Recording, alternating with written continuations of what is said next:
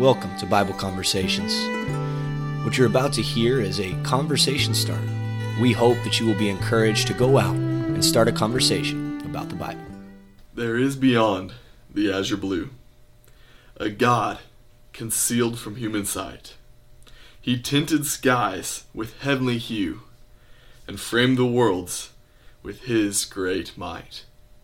This is a song that's beloved by many and and known by by everyone. It was written in, in the 1960s, and if you grew up in the 60s or 70s, you probably recognize this as 728b. Our God, He is alive, is a famous and well known song across the Brotherhood.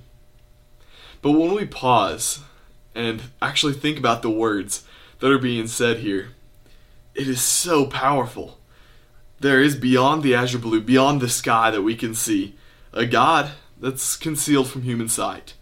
He's beyond the the blue sky. We cannot see him.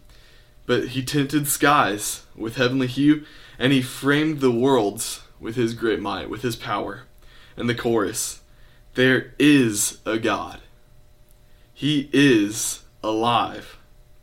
In him we live, and we survive. From dust our God created man. He is our God, the great I am. The knowledge that there is a God, that He is alive, working for us, working in, in ways that we cannot see, in, in ways that we cannot comprehend, but in ways that are so much more powerful than anything else that we can comprehend. There is a God. He is powerful. He created us from the dust of the earth, and He is alive. I hope that everyone can just take a second and think about the power of God. Read through Genesis chapter 1 and 2 and, and see the power of God at work, that, that through just His words, He created everything around us.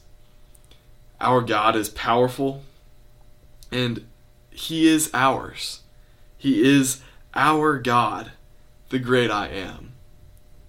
See, our God is is not just one that that sits back and watches things as they're in motion. He is in our lives.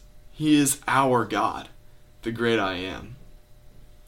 It's a powerful song with some powerful lyrics, but it praises an even more powerful God.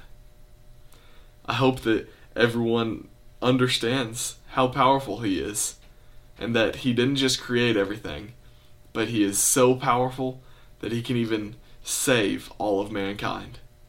John chapter 3 verse 16 For God so loved the world that he gave his one and only son that whoever believes in him should not perish but have eternal life.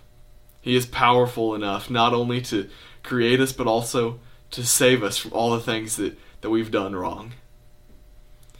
I pray that everyone comes to understand that and to believe in Christ, but to understand what that belief means.